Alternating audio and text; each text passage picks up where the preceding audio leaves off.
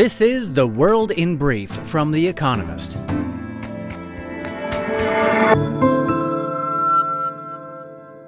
Our top stories Russia pressed on with its offensive in several areas of Ukraine, having bombarded it with unusual severity over the weekend.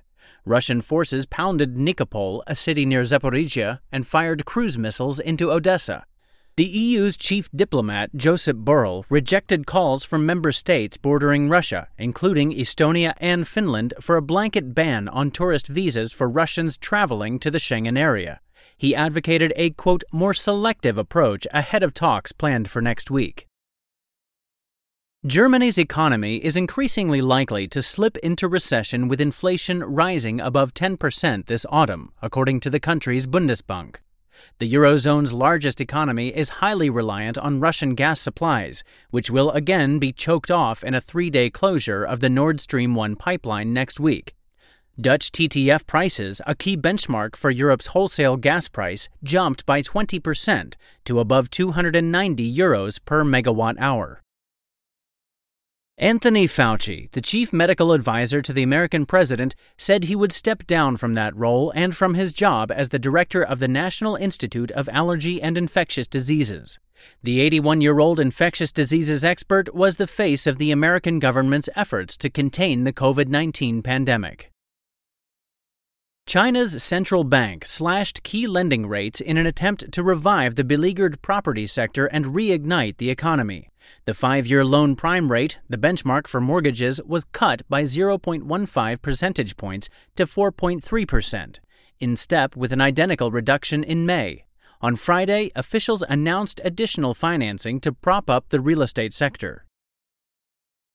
Turkey doubled its imports of Russian oil this year, according to Refinitiv, a financial data provider.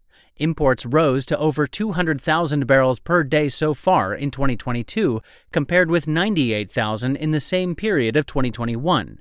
Trade between the two countries has grown rapidly since Turkey elected not to join Western sanctions against Russia, citing its reliance on Russian energy. President Joe Biden spoke with the heads of governments from Britain, France, and Germany about reviving a nuclear deal with Iran. The four Western leaders discussed ways to, quote, deter and constrain Iran's destabilizing regional activities. They also spoke about the war in Ukraine and the importance of protecting the Zaporizhia nuclear power plant, the site of intense shelling in recent weeks. Cineworld, the world's second largest cinema chain, said it was considering filing for bankruptcy in America. The British business, which also owns Regal Cinemas in America, said that a shortage of blockbuster films and the popularity of online streaming had threatened its recovery from the pandemic, which saw its debts soar. The company had a market value of just 56 million pounds or 66 million dollars at Friday's close. And fact of the day 2,700. The estimated number of people killed because of terrorist violence in Mali so far this year, 40% more than in all of 2021.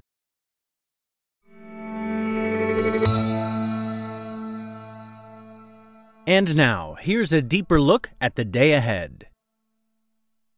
The Eurozone's Autumn of Discontent. If recent surveys are any indication, growth in the Eurozone is about to start slowing. The services sector, which had bounced back from a slowdown caused by the pandemic, is flagging as the tourist season ends. A severe energy crunch has probably already sent the industry into recession. Tuesday's release of Purchasing Managers Index figures, which track economic activity, will add to the gloomy mood. A further decline would be a headache for Europe's politicians and monetary authorities alike. Governments are already under pressure to combat soaring energy bills with price caps and cash transfers. A weaker economy could dry up tax revenues. Businesses may start asking for tax cuts or cash compensation too. The European Central Bank knows that interest rate increases, while necessary to contain inflation, will inflict economic pain the autumn of discontent may begin early this year.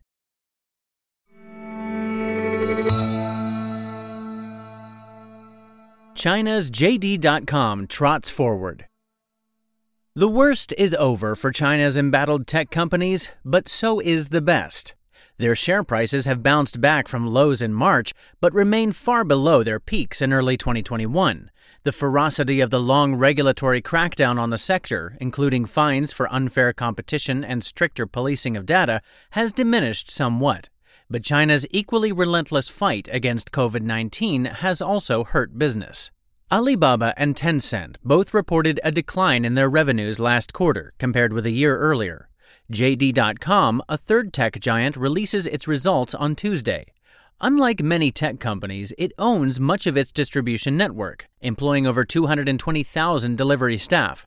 That may help shield it from supply chain disruption and win it some political goodwill, but the company's growth will still be bridled. As one of its executives recently put it, there will be no return to, quote, riding the horse without holding the reins.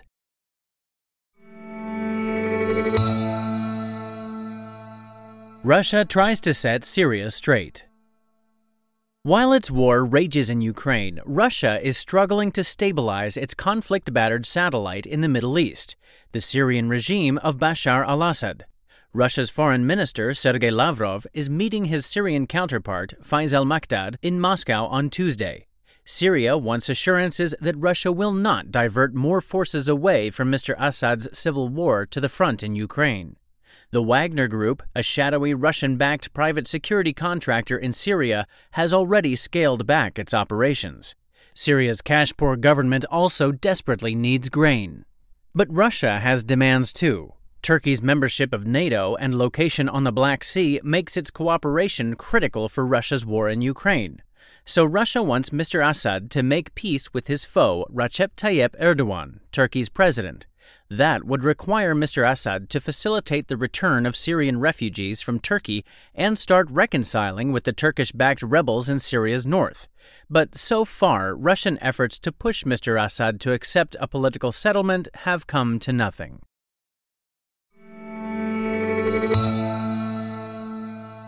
Will the sun shine red in Florida?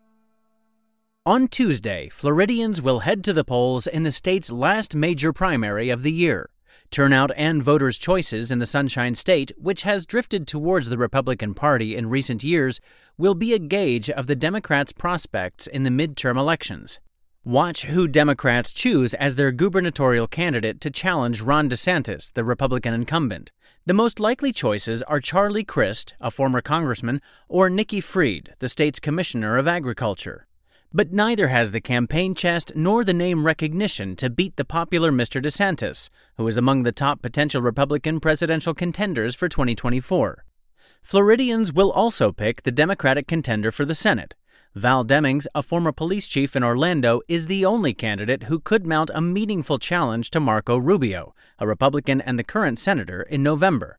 Polls that show her leading against Mr. Rubio have encouraged national Democratic donors to pile in.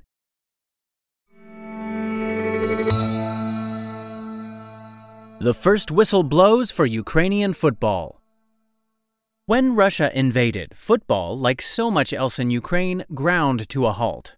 Foreign professional players fled the country while many of their Ukrainian counterparts enlisted. Clubs used their infrastructure to provide humanitarian relief. But on Tuesday, the ball will start rolling again. The Ukrainian Premier League, the country's top football division, returns for a new season. Fans will not be allowed in the stadiums, which will be fitted with air raid shelters to protect players and officials in case of Russian shelling. The restart is a calculated risk to help small clubs struggling for revenue, but it is also a boost to the country's morale. The opening match will be played between FC Shakhtar, a club exiled from the Russian occupied province of Donetsk since 2014, and Metalist 1925 from Kharkiv, a city bombarded by the Russians. Shakhtar will probably win that match, but this year, survival, not football, is the name of the game.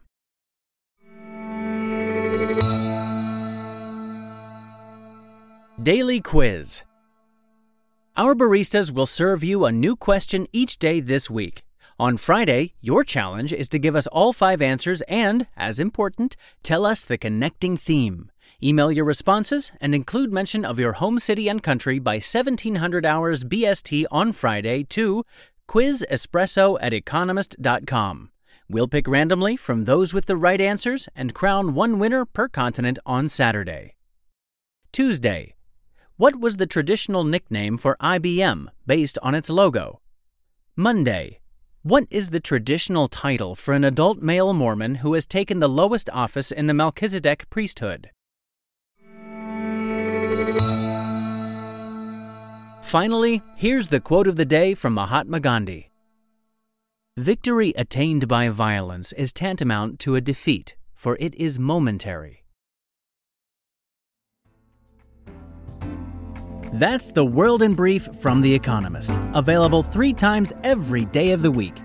You can also hear interviews and analysis from our journalists, including our current affairs podcast, The Intelligence, on your podcast app. And subscribers to The Economist have access to each week's full edition in audio. Just download the Economist app to start listening.